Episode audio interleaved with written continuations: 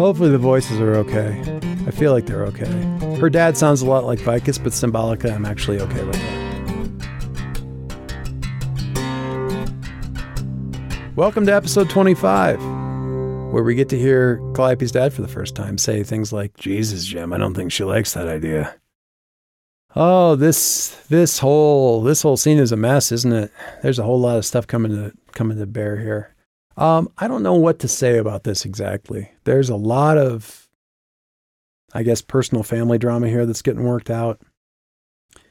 Um, I think it's an important scene. I think it's interesting that this wasn't the scene that I wrote um, in the first draft of the story. It was a scene that came later when uh, my editor and my agent went back to me and said, "We really just want more stuff with the family. We want to see." You have obviously got it in your head where Calliope has got this stuff worked out with her family because of that one scene with the kitchen table. It's not enough for everybody else. They need more. And this is most of it. There's one more big scene. Calliope has sort of figured out what happened when she left. She's been able to reconstruct that, but she hasn't been able to actually voice it because the person that caused it isn't here and she's not she's not airing dirty laundry that's coming later when she um, talks to her sister but there is definitely a bunch of stuff here there's some echoes of earlier scenes. The stuff that Phyllis says when she first kicks Calliope out of the house when she's 16, if you're keeping track, is exactly the same words that Calliope says to Tom when she kicks him out of the house. The beginning of the story. We always become our parents. I went out to a baseball game. This was about, I don't know, about 10 years ago. So I wasn't that old or young or anything. I was just kind of in the middle or whatever. And um, I was out there with my nephew and he had never been to a professional ball game. And really, I hadn't been to too many. One of the only ones I went to as a kid was uh, my dad took me to a Twins game. And we were up in, I don't know, second deck or something, but the view was pretty good. And I was explaining the game to my nephew, and we were having a good time. And there was a guy right in front of us. And keep in mind, we're like, we're at Coors Field, which is not a small venue by any stretch of the imagination. We're on the second deck. We are nowhere near anything, really. And this guy had brought a sign. He'd brought some kind of oorah sign. I don't know what it was. And, you know, I have nothing against fans, but he had brought a sign. The sign was about the size of a 11 by 17 sheet of paper, cardboard. It wasn't that big. Uh, maybe maybe two sheets of paper, but it was cardboard. He just basically written on this cardboard, this you know old wrinkled piece of cardboard with a black marker. And every stinking time there was anything going on, like any break at all, he would hold this bloody sign up that was fine, except he didn't put it down when the next play began. He, he, he would, it would go down after like the first or second pitch. That happened about five times, and we were getting down to the bottom of like a pretty significant inning. It was like the last couple of pitches to like put the other team out and roll to the next inning. And this was going to be a pretty important pitch. And apparently the Jumbotron camera was playing around, and this guy decides to put his sign up on the off chance that the camera starts to notice him. And my dad, shouted, Put the goddamn sign down. And that sign went down and stayed down for the rest of the game. And I was up there with a couple of my friends. And they and my nephew both looked at me, and I was looking around for my dad because I didn't know who the hell had just said that. It turned out it was me because after a while, you, you, you become your parents at least at appropriate times. I like to think that you become your parents at the best possible moments. And that doesn't necessarily mean during your best possible behavior. It does mean that that when you need that moment of spinal reinforcement that is necessary when you dress down a complete stranger in an incredibly public area, that your dad will be there to back you up. And he was. So, yeah, they don't always do the best thing at the best time, but they do always help when things are rough. So, Calliope had a rough time with her boyfriend, and unfortunately, she went back to a pretty rough time with her mom and, and used that to get through what was probably a pretty hard thing at the time. We're peeling back all these onion layers with Callie and her family here to try to sort this stuff out. There's so much stuff going on here with her dad and how her dad would be sort of the referee in this whole thing and Jim Fletcher's history with the family. Um, it doesn't come up in the story at all, but there's a lot of history there between those three that Calliope knows nothing about and probably never will. And if she did, she'd be horrified by it. So we don't get into it, but it colors everything that they say to each other in this whole section. So it's an interesting scene. It's a scene that I really enjoyed writing. I loved the bit where she really dresses down the sheriff. And at the same time, I also loved when all of her great, grandiose posturing and a few good men speechifying ends up with just two older men who should probably act their age snickering at her from behind their hands because sometimes that's just what happens when when that's the kind of family that you come from. So I talked about the police station and the tension that you feel. Contrary to some rumors you might have heard, I'm not in police departments offices very often, but if you're suddenly in the back for some reason, there's just a tension around you. And it doesn't matter if you're an interviewee, it doesn't matter if you're a victim, it doesn't matter whatever. You're somebody who's not supposed to be there. And you're in this space. And that is a point of difficulty for them. I don't know why it is. It could be I'm imagining it. I've been told I have a fairly active imagination. But I do read people, and that is just something I've noticed, and I get to hand those kinds of observations back over to to other people. I don't. I've never had anybody tell me that, that that's bullshit um, after having read that scene. I, I think it's a kind of thing that we notice and just don't pay attention to.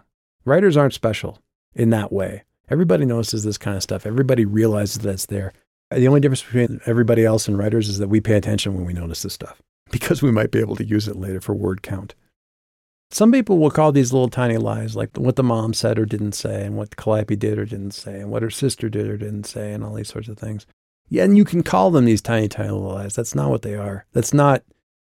I mean, I. it's written right on the tin. These are the hidden things. It's not about the hidden. Oh yeah, so fine. The hidden things are dragons and goblins and boogeymen and all of that kind of stuff, and that's all true. It is. And I do that, and it all comes into the story because otherwise I would get bored writing a story that was just about the people stuff. That's fine, but it's got to mean something in both of the worlds that Calliope is living in.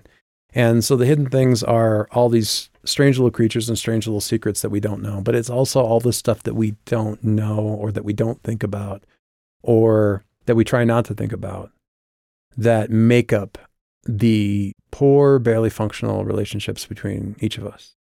Those are the hidden things. When Josh says watch out for the hidden things, yeah, he's talking about He's talking about Mike and he's talking about the monsters and everything like that. But he's not just talking about that. Maybe not consciously, but he's not just talking about that. He's talking about watch out for for all those little things. So this story, in a lot of ways, going from the beginning to the very end, is Calliope looking at for the first time in probably ten years all of those things and putting them in the light and acknowledging them for what they are or what they aren't and taking away what power they don't deserve and giving them the respect that they are due that they maybe haven't been getting. So yeah, that's what it is. It's these are the hidden things. This is just as much a arc and a scene and a I guess B plot or whatever about hidden things as anything about the dragon, as anything about the goblins or Vicus or anything else. Or this is the A plot and all the stuff with the pointy ears and the things with hair growing in the wrong place. That's the B plot. Maybe. Maybe the B plot is my friend died, and after my friend died, I got a message from him, a scribbled note that said, You should go talk to your parents. And as a final, some sort of dealing with his last request, she goes and does that thing. Somebody could write that story. No doubt that somebody did write that story. And there isn't a goblin in it.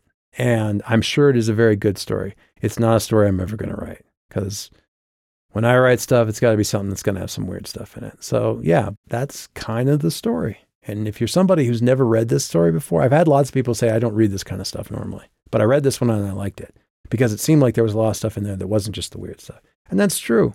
As much as I say I need to have the weird stuff into these kinds of stories to keep my interest up, I've got to have the other stuff in amongst the weird stuff. Otherwise, it's all just sword and sorcery fluff masturbation that anybody can write about whatever their last D&D campaign was. And I'm not going to write that either. I like peanut butter and I like honey, but I like them better when they're together. And so you can have give me a honey sandwich, I'll be perfectly happy with it. You can give me a peanut butter sandwich, I'll be well, a little bit less happy with it, but I'll I'll I'll eat it if it's good. And that's all fine. But if you put them together, ah, now you have my interest. Part of that is not just the one story or the other story, it's how they work together and the fun things that you can say about one side by talking about the other side. I like what I get to say about people by actually talking about goblins. I like what I get to say about dragons by what I say about people. Anything that's like all satire, it's not just for the sake of it. It's to really shine a light on something. It's brilliant. Terry Pratchett makes me cry. He's so good at this. And his stuff isn't subtle by any stretch of the imagination. Anybody who's done a lot of uh, literary critique or analysis or anything like that, I'd read a book like mine and look at it and go, well, it's all just very obvious. Rather, it, you know, wears it on its sleeve. I'm not trying to trick anybody. If you don't see it and you're just interested in the story about the dragon, that's fine. And if you're just interested in the story about the people, although I haven't talked to anybody about that, you know, who's been like that yet, um, that's that's fine too. I, I, that's not true. There's a couple people who are more interested in in Calliope's healing process. Fine.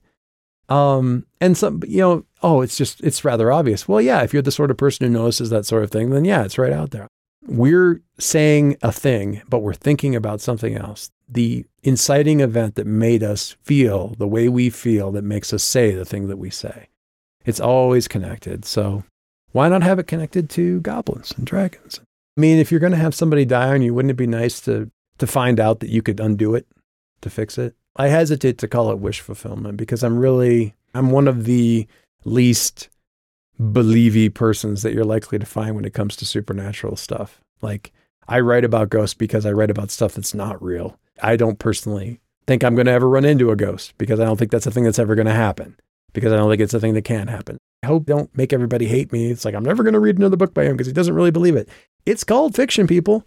If I if I believed it happened, then something would be wrong with me. Even if it were non-science fiction or fantasy fiction, if it were fiction that I believed it actually happened, that's called a psychotic break part of what I'm doing is playing, and part of what I'm doing is playing make believe. And it isn't really make believe if I don't think I'm making it up.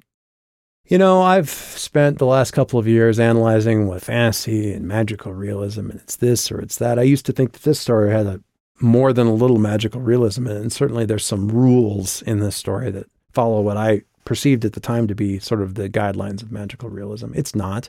I have not realized what it actually is. I have realized that I do not care it is what it is. It is a story that does the thing that I wanted to do and talks about the people I want to talk about in the way that I want to talk about them. And that is just going to have to be enough. Next one's going to be a little bit short. It's going to be Calliope and her sister, a little bit of a goodbye with mom. We're going to be back to Vicus and the Dragon. Two sessions from now, the dragon's going to fly. Really fly. It's one of my favorite scenes in the whole story, and I cannot wait to read it to you. Until then, watch out for the hidden things.